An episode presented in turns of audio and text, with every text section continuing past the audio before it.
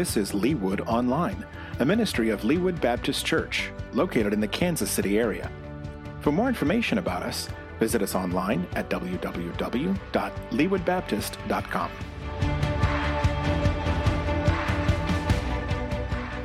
Well, good morning. Today we continue our series through the uh, book of Philippians together.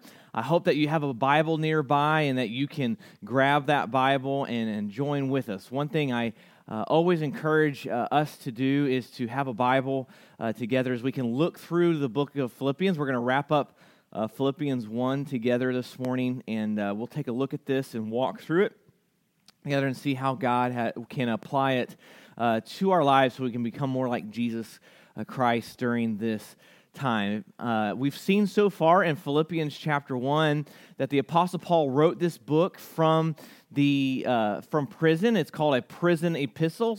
Epistle. He wrote it to the Philippians, and really, what his goal is in writing of this book is to explain to the Philippians what life in Christ looks like. We saw a couple weeks ago when we opened up this series that we saw that life in Christ is a joy filled life. Not that we have a, li- a life that is um, unrealistically joyful, but that we find our joy, satisfaction, and meaning in Christ and what He has done for us spiritually in providing us redemption and salvation. We also saw that uh, the life of the believer, a life of a Christian, is a life of sanctification. Remember, sanctification is a fancy word for becoming more like Jesus. And so, life in Christ is a life of a believer, someone who follows Christ, progressively becoming more like Jesus. If we claim to be Christians, we claim to be believers, we should be able to see in our lives a progression of becoming more like Christ. Last week, we talked about uh, a little bit about what the Apostle Paul was going through there in prison, and that his mindset was that it was all worth it. Now, how could a man encourage eh, how could he have that mindset of being joyful and rejoicing there in prison and it, it, being worth it in his mind? Well it's because the gospel he says in philippians 1 here he says that it is because the gospel was being advanced that the gospel was the priority in his life to see it advance to go, going to the nations and, and spreading to all people and so last week we talked about the importance of gospel advancement. That is the people of God, God, God's covenant people, the church, that we need to be all about the gospel, that we need to be all about seeing the gospel spread, that we are a gospel centered people. The, and we, we define the gospel as, uh, as us being sinful, separated from a holy God because of our sin, and that He sent His Son Jesus Christ to come and die on the cross for our sins so that we can be reconciled back to Him. And that is called the gospel, the good news. And as the people of God, we should be all about the advancement of the gospel.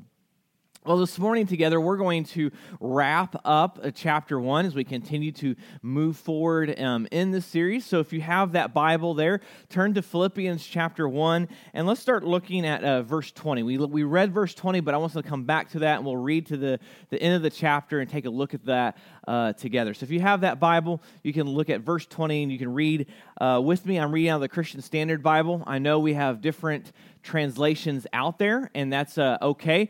Uh, but I'll be reading out of the Christian Standard Bible. And so let's look at verse 20 together. It says this My eager expectation and hope is that I will not be ashamed about anything, but that now, as always, with all courage, Christ will be highly honored in my body, whether by life or by death. For me to live is Christ, and to die is gain. Now, if I live on in the flesh, this means fruitful work for me, and I don't know which one I would choo- I should choose. I am torn between the two. I long to depart and be with Christ, which is far better, but to remain in the flesh is more necessary for your sake. Since I am persuaded of this, I know that I will remain and continue with all of you for your progress and joy in the faith, so that because of my coming to you again, your boasting in Christ Jesus may bound, abound. So we see here uh, the Apostle Paul, what an incredible mindset that he has.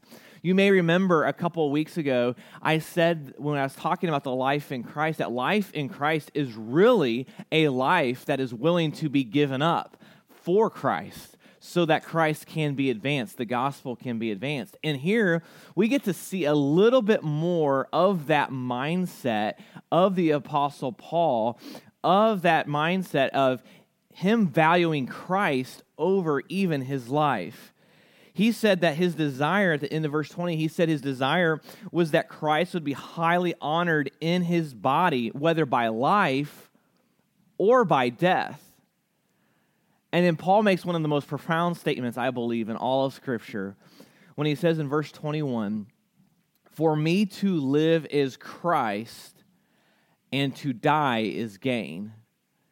Now, I want us to just camp out here for just a moment we, we define sanctification as progressively becoming more like Jesus Christ.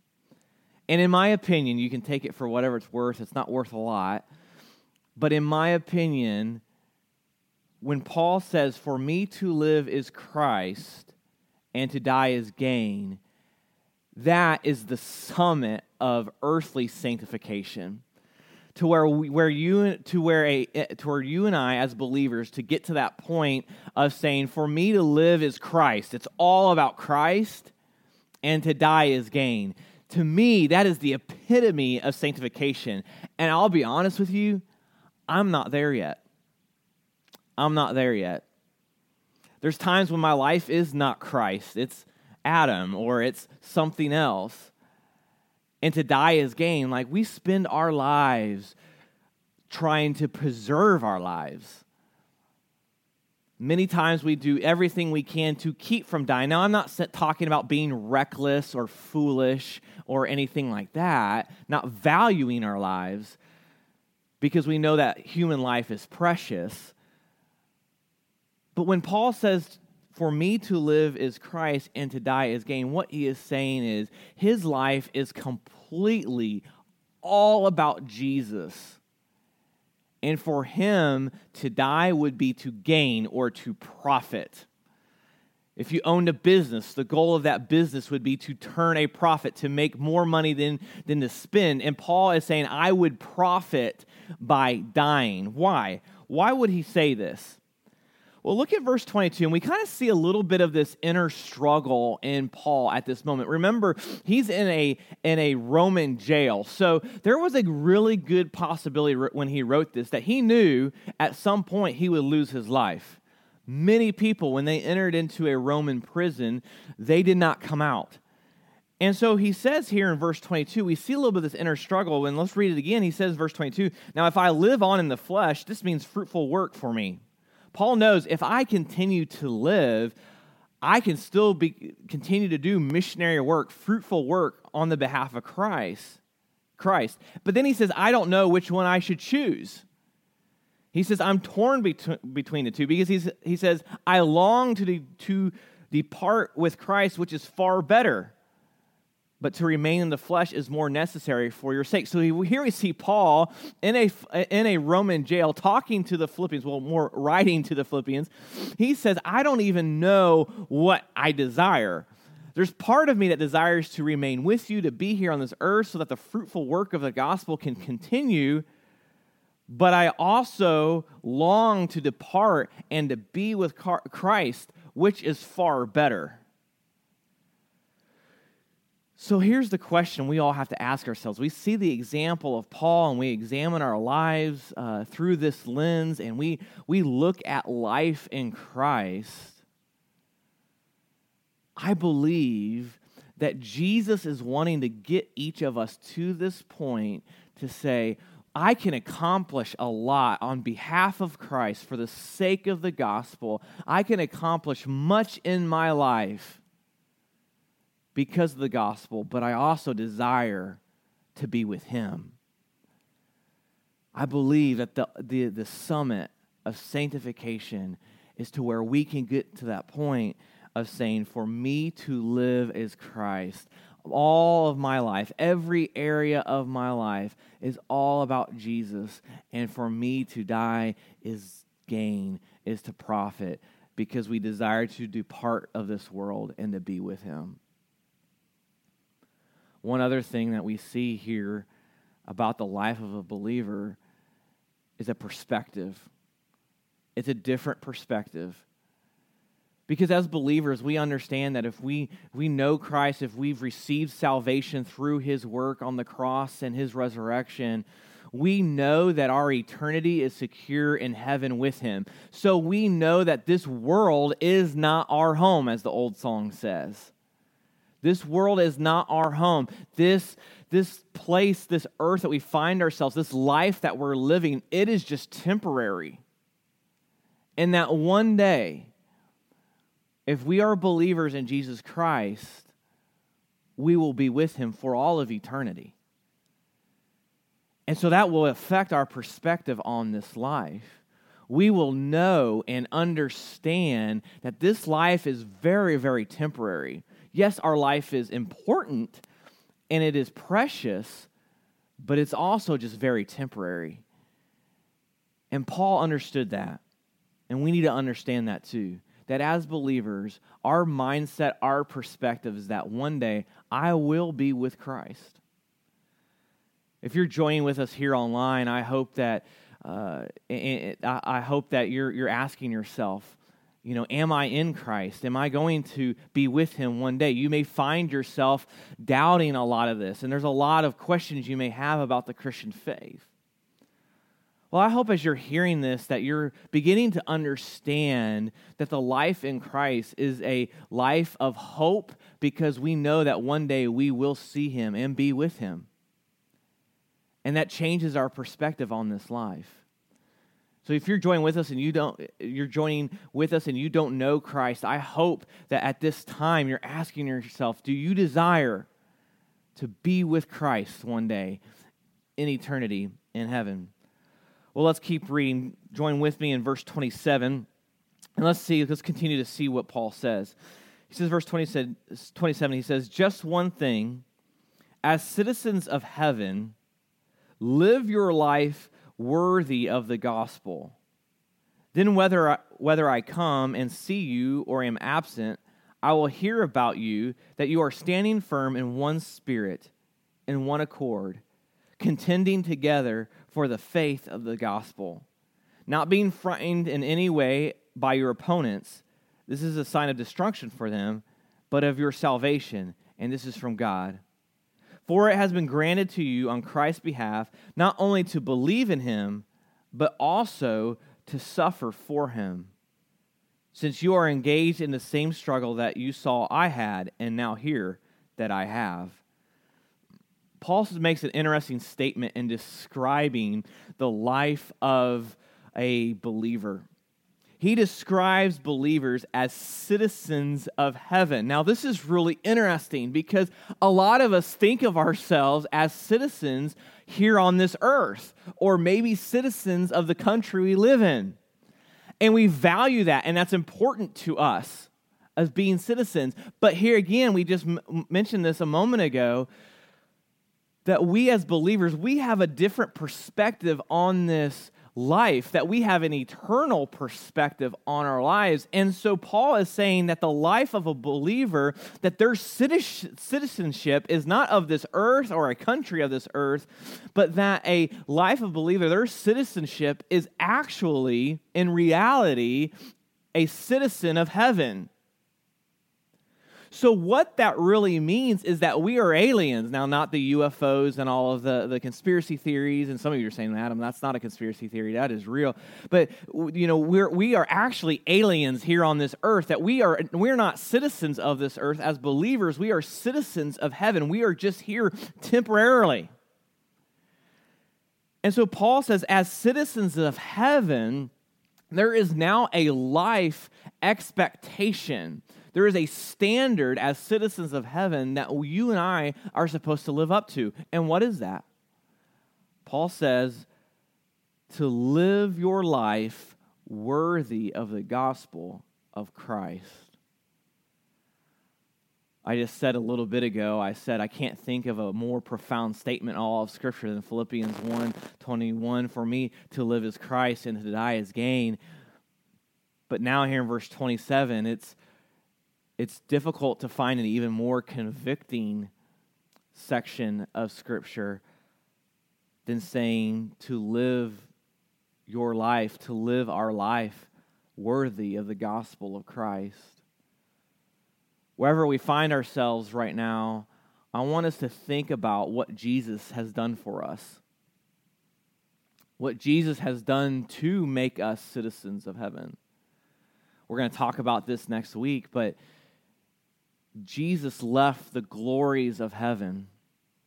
And he found, as Paul says in the Philippians 2, just a little bit of preview for next week, Paul said that Jesus did not uh, account equality with God as something to be grasped.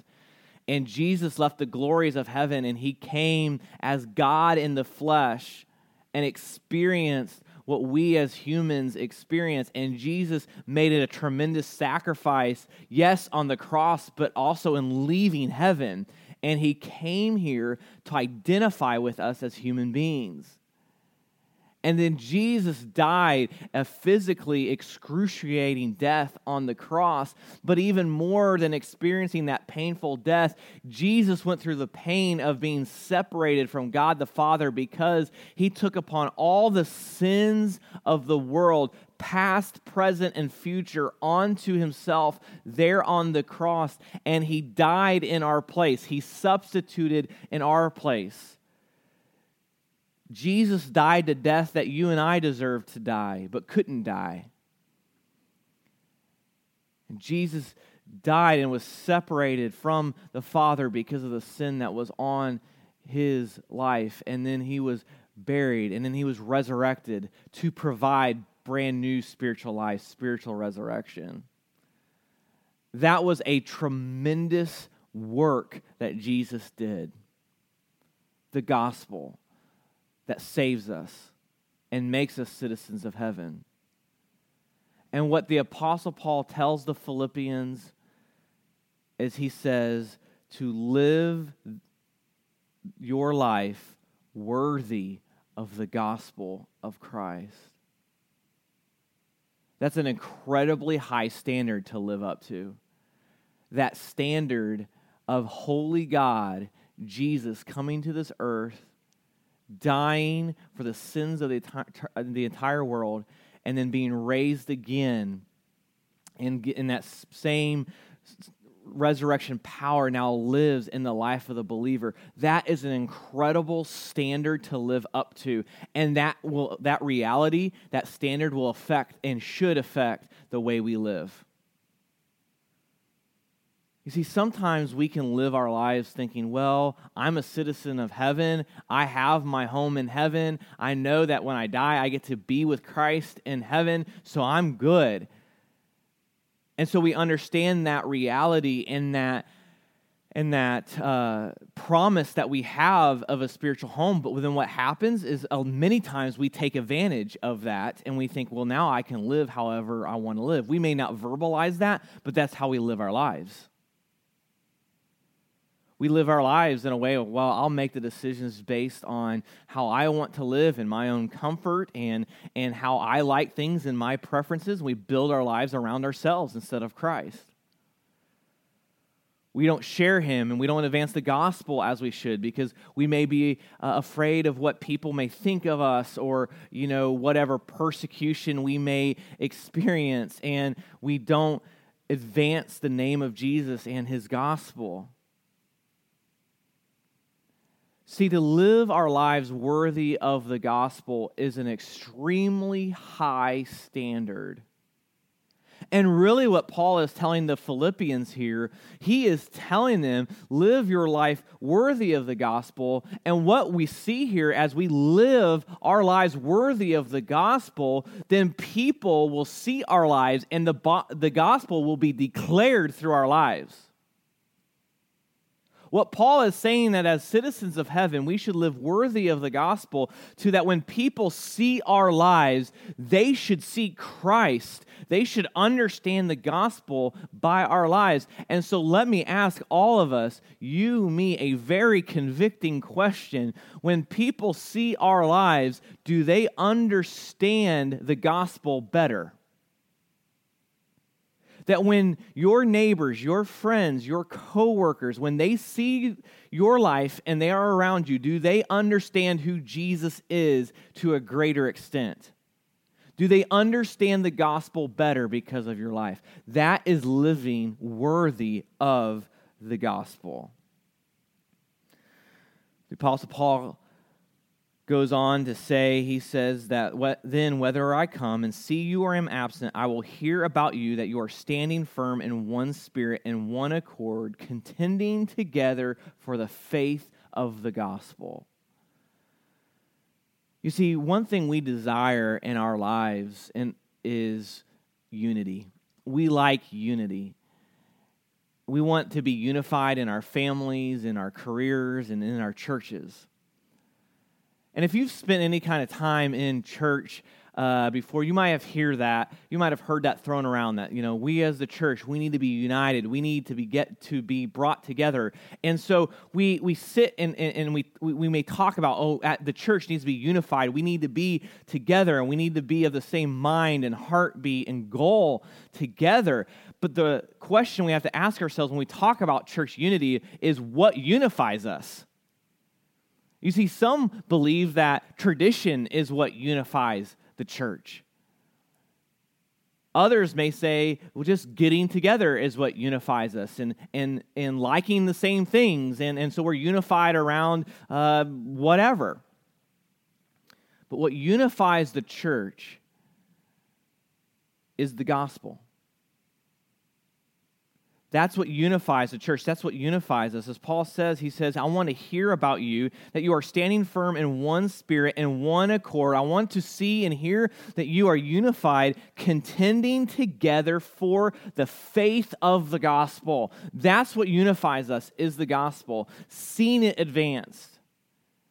So, even, yes, in our in individuals' lives, we need to be able to say, For me to live is Christ but in the life of the church together, we need to say, for us to live, life in the church is Christ. And so, faith family, wherever we see our, wherever we, we, we find ourselves right now, though we are apart, we are unified and we are together because of the gospel. Though we may be apart because of COVID 19, though we as a faith family, really, as we understand the, the global church, though we are, are apart because of distance, though we are a, apart because of culture, though we may be apart because of, of countries and we have brothers and sisters all around the, the world, what unifies us as the church, the global church, the universal church, what unifies us is the gospel.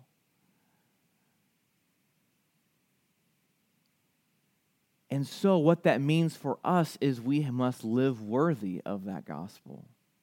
We, as the church together, must live our lives in a way that the entire world would see our lives and they would understand the gospel better and know who Jesus is to a greater extent.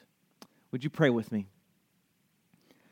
God in heaven, we thank you for Jesus.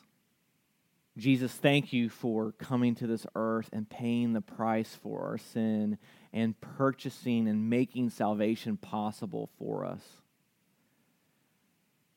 I pray that you would cause us to live in such a way for you that we, we can say that our entire life revolves around you. It's all about you. And that when we do die, it is gain, it is profit. Jesus, I pray that you would create in our hearts that inner struggle that Paul had of that desire to, to, to have fruitful work on your behalf on this earth and, and desiring to impact people with your gospel. but also that inner desire of wanting to be with you. Create in us that inner struggle that Paul had. And Lord, I pray that you would give each of us the ability to live worthy of the gospel. Cause us to live our lives in a way that pleases you and that we would live in that high standard of the gospel. And then, Jesus, we thank you that you are the head of the church, that you, that you are the head, that we are the, the body, we are your body, we are uh, your bride and cause us to be unified around your gospel. Help us to be unified around you, yes, in our local church and in our local churches, but also globally. Cause your church to be united around you. Bring us tighter and closer together in a way that only you can, so that the world may know that you are Lord and that you are Savior and that you are King. And it's in your name we pray. Amen.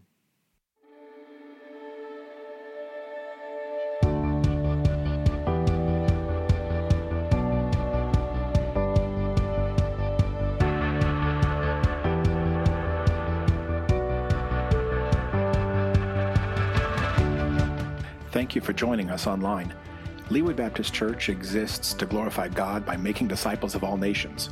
For more information about us and our ministry, please visit us at www.leawoodbaptist.com.